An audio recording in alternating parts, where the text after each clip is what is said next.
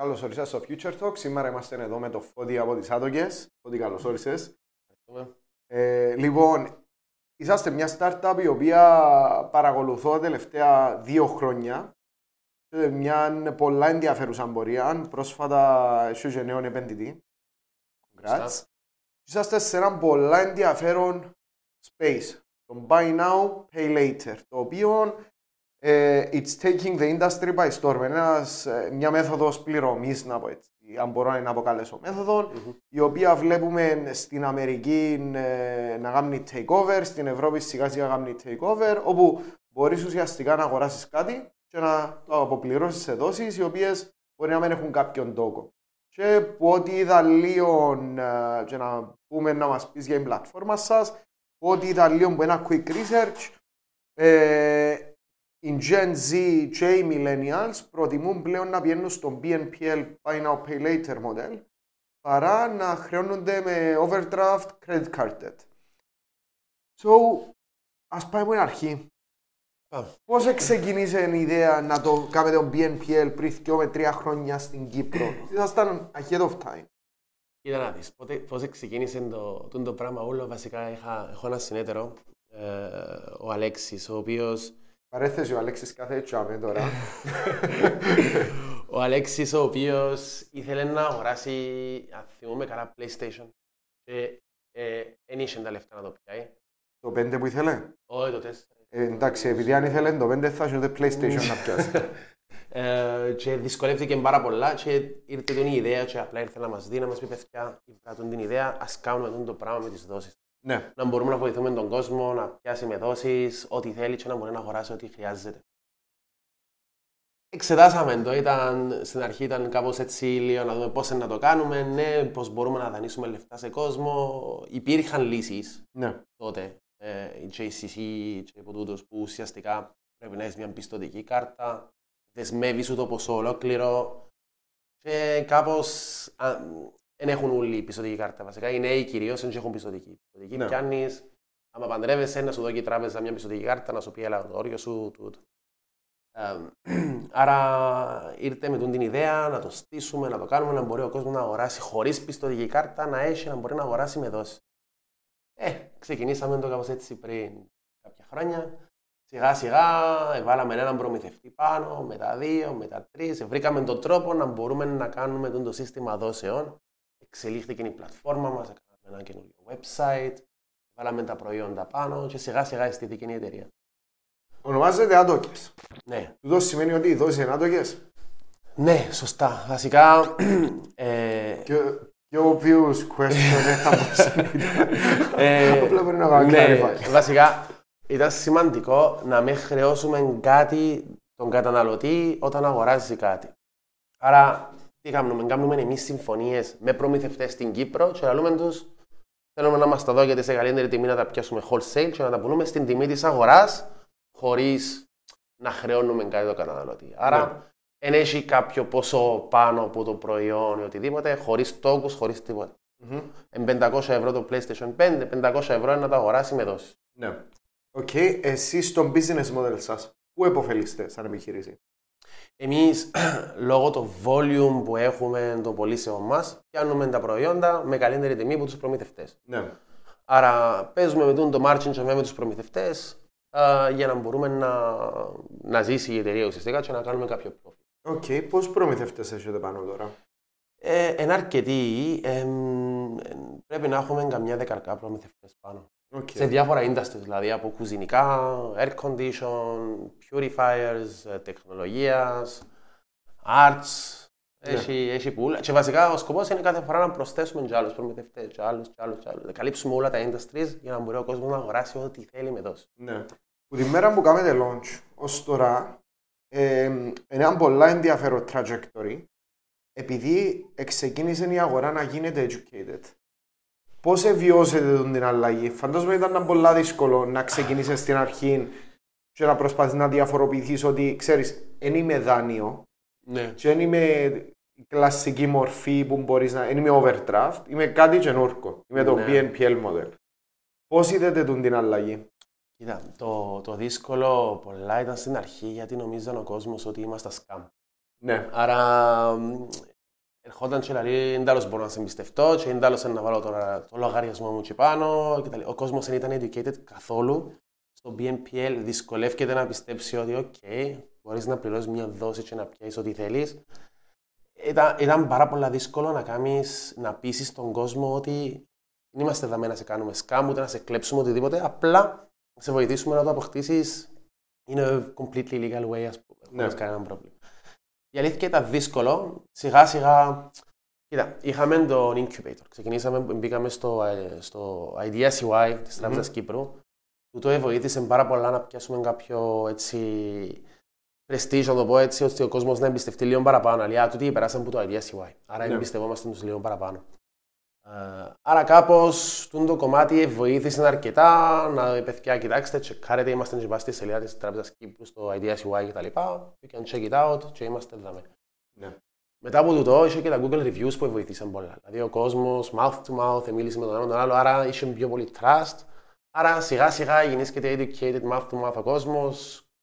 Νομίζω ακούγεται σιγά σιγά οι άλλες τεράστιες εταιρείες τύπου Klarna ή οτιδήποτε, οι οποίοι μαθαίνονται ότι κάνουν το service και είμαστε one of them, ας πούμε, ότι προσφέρουμε και εμείς στον ίδιο. Okay, so τός ήταν ο τρόπος που έκανατε convert, ουσιαστικά χτίσε ένα trust relationship με τους users, με τους vendors, τα καταστήματα τα οποία παρέχουν τα προϊόντα τους, πουλούν τα προϊόντα τους μέσω εσάς.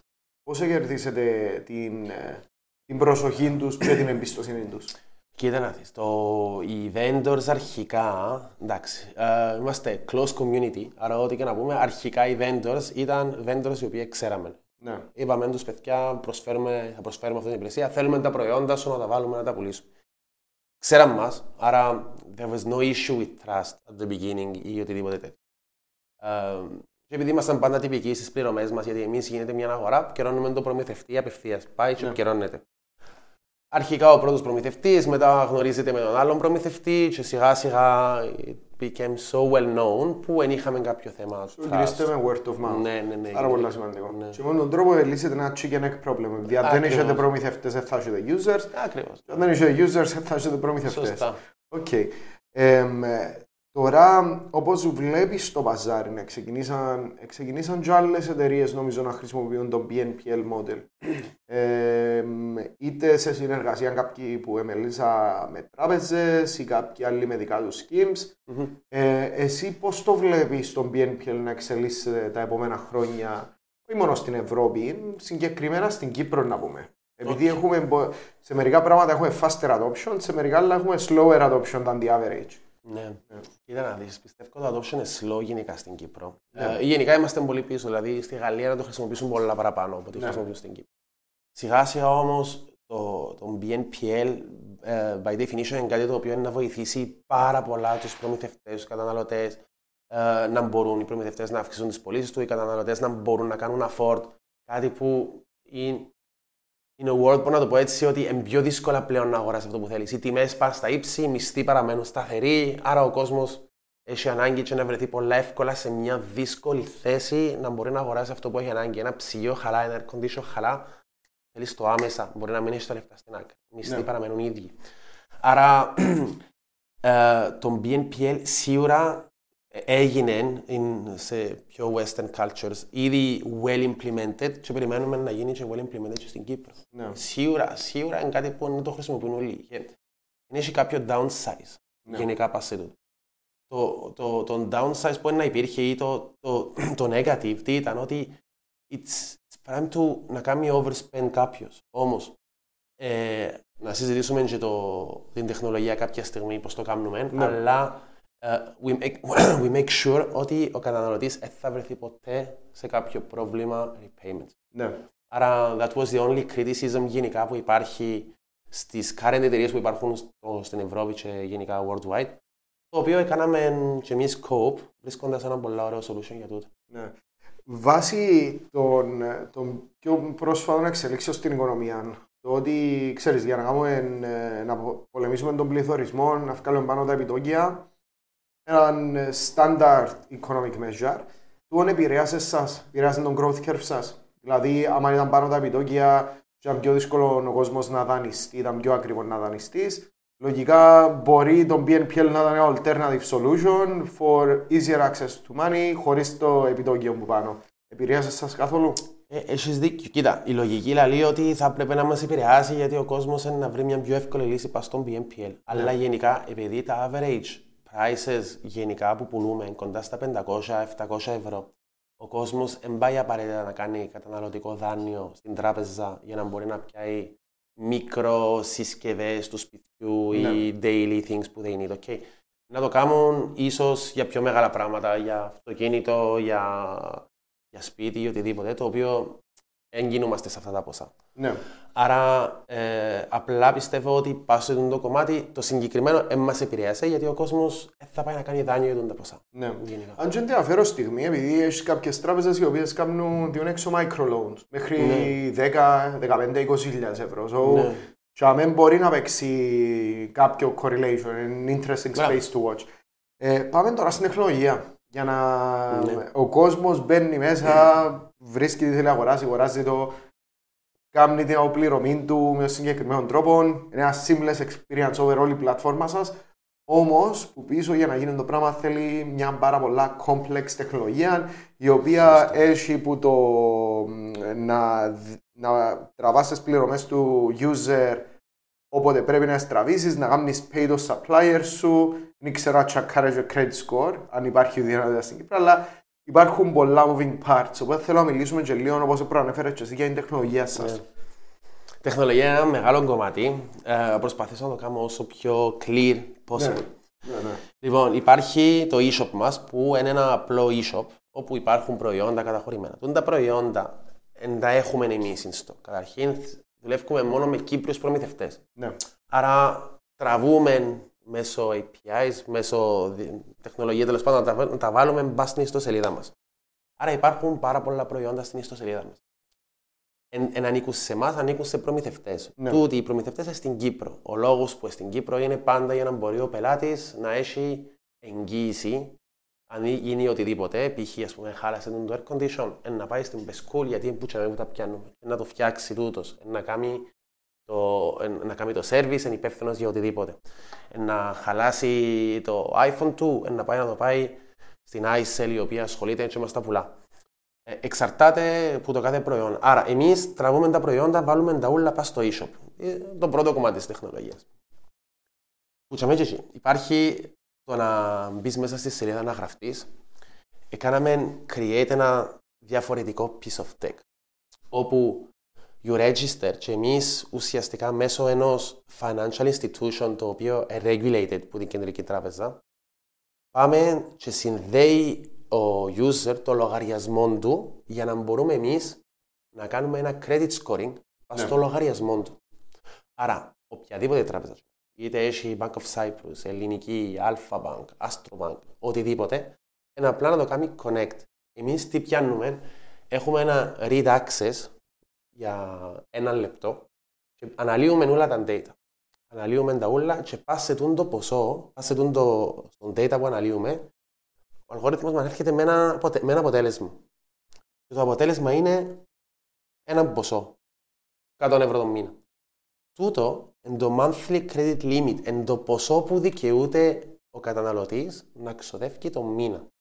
Ξέρουμε εμείς ότι αν ξοδεύει παραπάνω από τον 100, να βρεθεί σε κακή θέση, να μπορεί να το πληρώσει. Άρα, θέλω να σου πω ότι ξέρουμε με βάση τούτο που αναλύουμε το πόσα μπορεί να ξοδέψει ο user, ο καταναλωτής, ουσιαστικά το μήνα χωρίς να βρεθεί σε μια δύσκολη θέση. Παίρνει κάποιο αυτόματο limit σε την περίπτωση? Υπάρχει, εννοείς upper limit? Ναι. Υπάρχει upper limit, κυρίως θέμα regulation, ότι εμείς δεν μπορούμε να προσφέρουμε πάνω από ένα συγκεκριμένο ποσό γιατί μετά μπαίνουμε μέσα στα leasing licenses και ένα άλλο industry. Άρα το maximum ποσό, 500 ευρώ το μήνα, είναι το maximum που μπορούμε να δώσουμε το μήνα πάνω σε ένα προϊόν. Αν ένας καταναλωτής έχει bad credit scoring όμως, να πιάσει πιο λίγο upper limit κάποιον που έχει καλύτερο credit score. Ναι, βασικά. Ναι, αναλύουμε την ώρα και βλέπουμε και να πούμε ok, ας πούμε ο Ανδρέας δικαιούται 100 το μήνα, ο Μάριος δικαιούται 150, διαφορετικό custom made για όλους. Δηλαδή μπαίνεις μέσα, βάλεις και ξέρουμε ανάλογα το λογαριασμό σου ότι μπορείς να πληρώσεις. Άρα για όλους διαφορετικό. Δεν θα βρεθεί ποτέ κάποιος με το ίδιο credit scoring. Άρα, τούτη είναι η τεχνολογία. Βέβαια, τσεκάρουμε και άλλα πράγματα. Τσεκάρουμε ότι υπάρχουν επιταγές, κάλυπτες επιταγές. Τσεκάρουμε ότι δεν δηλώσει πτώχευση ο user για οποιοδήποτε τρόπο. Αν και εφόσον περάσει όλα τα τεστ, αυτόματα το limit γίνεται assign πας στο user και επικοινωνείται πας στο e-commerce μας, πας στο e-shop μας. Και έχει το limit το user και απλά μπορεί να πάει να αγοράσει ό,τι θέλει και βρίσκει το προϊόν που θέλει να αγοράσει και μπορεί να βάλει, να του πληρώσει σε δόσεις και να ρυθμίσει μόνος του τις δόσεις στο checkout. Έχουμε το payment hub μας, όπου ο user μπορεί να αποφασίσει και να πει «ΟΚ, εγώ θέλω να το πληρώσω σε 5 δόσεις, εγώ σε 3 δόσεις, εγώ σε 2 δόσεις». Να ξέρεις ότι αν είναι η πρώτη σου αγορά δικαιού σε 5 δόσεις, αν είναι η δεύτερη σου δικαιού σε 6, μετά 7, μετά 8, μετά 9, μετά 10. Χτίζεται το trust factor. Μπράβο. Ναι. Άρα, ένας user που έχει μέχρι 10 δόσεις μπορεί να αποφασίσει αυτός, ας πούμε, θέλω να το πληρώσει σε 8, αυτό να το πληρώσει σε 3 δόσεις, αυτό σε 5 δόσεις και να ρυθμίζει ο ίδιος, ας πούμε, πώς θέλει να είναι το πλάνο δόσεως του. Άρα, τούτη η τεχνολογία για να χτιστεί, να βρούμε το σωστό προμηθευτή, trustworthy προμηθευτή, πάντα, ας πούμε. We are on the lookout να βρούμε κι άλλους προμηθευτές που να μπορούν να μας δώσουν κι άλλο data για να μπορούμε να κάνουμε καλύτερο credit score. Yeah. Πολλά σημαντικό. Ψάχνουμε additional data points, ψάχνουμε εν ολόκληρο, by itself, ολόκληρο πράγμα να κάνεις ένα σωστό credit scoring. Υπάρχουν τεράστιες εταιρείες που το κάνουμε, συνεργαζόμαστε μαζί τους. Η Κύπρος είναι μικρή αγορά ακόμα, αλλά ασχολούνται και λίγο με την Κύπρο, άρα καταφέραμε λίγο να μιλήσουμε και κάπου με πράγματα. Ναι. Μιλώντας για data points, μπορείτε με τον τρόπο να αναλύσετε ένα credit score και να πιάσετε πληροφορίες που χρειάζονται και να κάνετε adjust το πόσα είναι να δόκετε. Μπορείς παράλληλα με τα δικά σου data να ξέρεις ποια είναι τα preferences του καταναλώτη. Τι είδε ότι μπορεί potential να θέλει αγοράσει, μπορεί τι έχει wishlist, τι actual αγόρασε και χρησιμοποίησε το payment systems. So, τούτα τα data φέρνουν σε έναν advantageous position να μπορείτε να κάνετε pivoting to other services as well. Είναι κάτι που σκεφτείτε σε κάποια φάση, να δούμε τις Άτοκες και σε άλλα κόσμο. Είναι κάτι το οποίο it's a delicate κομμάτι, γιατί το data που πιάνουμε προς το παρόν θέλουμε να το κρατούμε. Πιάνουμε πάρα πολύ data και σίγουρα πρέπει να φύγει προς τα έξω του data. Όχι, μιλώ για analytics, selling. Όχι, μιλώ για άλλα services που μπορείτε να παρέχετε adjacent. Κοίτα, το άμεσο δεύτερο service που θέλουμε να προσφέρουμε γενικά σαν Άτοκες, εκτός που να το προσφέρουμε το service πας στο e-shop μας, είναι να προσφερθεί και πας σε άλλα e-shops. Ναι. Τούτο, ας πούμε, είναι ένα additional service το οποίο ψάχνουμε και βρίσκουμε να βρούμε τον τρόπο να το κάνουμε. Δηλαδή, πάει στο website ενός προμηθευτή, ενός merchant, ας πούμε, και να μπορεί που τσαμιά απευθείας να μπορεί να το πληρώνει με άτοκες δόσεις χρησιμοποιώντας το σύστημά μας, για να μπορεί να μην φεύγει που το flow του merchant. Δεν είναι ανάγκη να περάσει που μας ή οτιδήποτε. Άρα, εντάξει, ένα άλλη τεχνολογία εντελώς. Κάναμε το structure έτσι ώστε να γίνεται, να μπορούμε να το χτίσουμε, αλλά θέλει δουλειά ακόμα το συγκεκριμένο. Ναι. So, είδαμε το πώς ξεκινήσετε, είδαμε το service σας, την τεχνολογία σας, τα prospects. Θέλω να μου πεις, ξεκινώντας έναν τόσο unique proposition, το οποίο μέσα στη μέση, ένα hybrid, μέσα στη μέση του fintech και του e-commerce, ποια ήταν τα μεγαλύτερα challenges και τα lessons learned και τι θα συμβούλευες άλλους ή άλλες founders making their first step και να εν ξέρουν τα όσα ξέρεις εσύ ή ο Αλέξης ή η ομάδα σας γενικότερα τα όσα ξέρετε τώρα. Πας στο BNPL εννοείς? Γενικότερα. Γενικότερα, starting a startup και το complexity. Λοιπόν, starting a startup, αυτό που έμαθα the hard way είναι ότι άμα κάνεις κάτι πρέπει να είσαι 100% on it. Αν κάνεις startup και προσπαθείς να χτίσεις ένα business και είσαι partly involved, δεν πρόκειται να προχωρήσει. Είναι κάτι το οποίο θέλει να το δουλέψεις, θα το δουλέψει κανένας άλλος για σένα, δεν θα σε βοηθήσει κανένας. Είναι κάτι που πρέπει εσύ να είσαι hands-on και να είσαι όλη την ώρα πάνω. Yeah. Το να κάνεις μια startup, δεν είσαι free πλέον από δουλειά και από employer, δηλαδή θέλω να κάνω κάτι δικό μου για να μπορώ τάχα να με δουλεύω, να με δουλεύω για άλλους ή να είμαι πιο χαλαρός. Έχει chance, να τρεις χειρότερα τα πράγματα. Δουλεύεις πολύ παραπάνω και πάντα έβλεπα άλλα άτομα που έλεγαν το πράγμα ακριβώς και έλεγα τους «Αμόρε, εντάξει, έχει chance». Όχι, αλήθεια πρέπει να δουλέψεις εσύ όλη την ώρα πάνω. Κυρίως πρέπει να είναι η ομάδα σου. Δηλαδή, χτίσαμε μια ομάδα που μπορεί να έχει ένα άτομο όλα τα σκύλια. Η ομάδα που χτίσαμε, έχουμε άτομα τα οποία εν του industry και μάθανε να δουλέψουν μες στο industry. Είναι πιο βαρβάτη, ρε παιδί μου. Ξέρουν πώς να μιλούν και πώς να μιλήσουν με τους προμηθευτές κτλ. Υπάρχουν άτομα τα οποία είναι πιο technology oriented, υπάρχουν άτομα είναι πιο accounting oriented, πιο compliance oriented. Θέλεις μια ομάδα η οποία να μπορεί να προσφέρει κάτι στην εταιρεία σου για να μπορεί να πετύχει. Δεν μπορείς να τα έχεις όλα εσύ, δεν μπορείς να ξέρεις όλα εσύ. Οπότε, have yourself people around you, ας πούμε, που να μπορούν να σε βοηθήσουν να το χτίσεις σωστά. Choose your team carefully. Γιατί η ομάδα μας είχε αρχικά 3 άτομα, έφυγε ο ένας, ήρθαν άλλοι. Μέχρι να στηθεί η ομάδα, το core της ομάδας, έπαιρε μας και 1-2. Ναι, πάρα πολύ σημαντικό. Okay, και αν θέλει κάποιος προμηθευτής ή κάποιον άτομο να έρθει στις Άτοκες, να κάνει sign-up σαν user, straightforward, πας στην πλατφόρμα. Αν θέλει κάποιος προμηθευτής να σας κάνει join, να κάνει partner-up μαζί σας, πώς μπορεί να το κάνεις?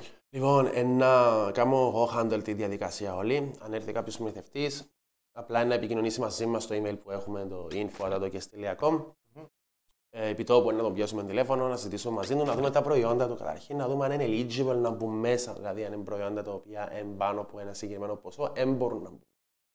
Μετά να πρέπει να δούμε ποιο είναι το structure, ώστε να μας κάνει fit τα προϊόντα του, να μας τα δώσει σε Excel, CSV, XML, APIs, να βρούμε το structure το σωστό και εμείς μετά να ασχοληθούμε με όλο το υπόλοιπο κομμάτι, να τα προωθήσουμε. Όπως είπες, πιάσαμε και μια επένδυση πρόσφατα, να μπορούμε να το διαφημίσουμε σωστά, να διαφημίσουμε τη συνεργασία, να μπει στα channel μας κτλ. Για να μπορεί να πετάσει η συνεργασία με τις Άτοκες. Final question. Βάσει της εμπειρίας και ο στατιστικός σου, αν μπορείς να κάνεις disclose, ποιες κατηγορίες προϊόντων βλέπεις να γίνουν καλύτερα σε e-commerce στην Κύπρο στο παροστάδιο και τα επόμενα χρόνια? Να κάνουν take-off. Να σου πω, υπάρχουν, βασικά αυτό που είδα, δύο πράγματα. Τι θέλει ο κόσμος πραγματικά και τι πουλάς πραγματικά. Ο κόσμος όλος θέλει iPhones, θέλει τεχνολογία και πας σε τούτα που παίζουν. Έχουμε τα προϊόντα κτλ. Αλλά στην πραγματικότητα, τα που πουλούν παραπάνω, είναι τα home appliances. Εν το ότι χρειάζεται ο κόσμος στην πραγματικότητα. Δηλαδή, να έχει ανάγκη να πιάει το air condition του, να έχει ανάγκη να πιάει το ψυγείο του. Εν τούτα που πουλούν παραπάνω, να σου το πω έτσι. Γιατί συνήθως εν τούτα items τα οποία έχεις τα ανάγκη τώρα, και πρέπει να το πιάσεις τώρα, και να βρεις λύση να το πιάσεις τώρα. Δεν έχεις χρόνο με να πιάσεις δάνειο, δεν έχεις χρόνο τίποτε. Αν χάλεις το air condition και καλοκαίρι και είναι 48 βαθμούς, να πάεις να πιάσεις air condition, ό,τι και να γίνει να βρεις τον τρόπο. Ναι. Άρα στην πραγματικότητα, εντιαμέ που να πιάσουν παραπάνω. Το ίδιο με το ψυγείο, το ίδιο με το πλυντήριο, που είναι τα προϊόντα. Αλλά τα πιο sexy είναι τα iPhone. Τα iPhone. Δεν το συζητώ. Και με το BNPL το δικό σας, είναι έναν κίνητρο. Να πούμε ότι αγοράζουν τα local οι καταναλωτές, παραγγελούν από Amazon ή άλλους ανταγωνιστές που στο εξωτερικό και μπορεί να διούν εξίσου ανταγωνιστικά offers. Ή καλύτερα offers, απλά δαμε πλέον το άτομο που μηνίσκει στην Κύπρο μπορεί να χρησιμοποιήσει το BNPL model σας για να το πιάσεις έναν κίνητρο να αγοράσει που local suppliers. Σημαντικό σημείο εδώ. Ακριβώς, σκεφτώ ότι ο Κυπρέος θέλει να μπορεί να πει: «Οκ, αγόρασα αυτό το πράγμα. Ρε, δουλεύει. Πού είναι, μα πού είναι. Να πάω τσαμέ, να το δείξω, να το δω, να μου το φτιάξει». Όχι, η πληρωμή δεν έχω λεφτά το αγοράσω τώρα. Μπορώ να χρησιμοποιήσω το BNPL model να κάνω χωρίς κάποιον τόπο να μας επιβάρει. Λοιπόν, Φώτη, thank you που σήμερα μαζί μας. Ανυπομονώ να σας δω σε όσο περισσότερα καταστήματα suppliers γίνεται. Ήταν πάρα πολύ impressive το trajectory σας τα τελευταία χρόνια. Οπότε είμαι σίγουρος να συνεχίσει έτσι. Ευχαριστούμε, να πετάσουμε και να τα πούμε παντού. Εννοείται. Ευχαριστώ και εσάς παρακολουθήσατε. Θα τα πούμε στο επόμενο Future Talks.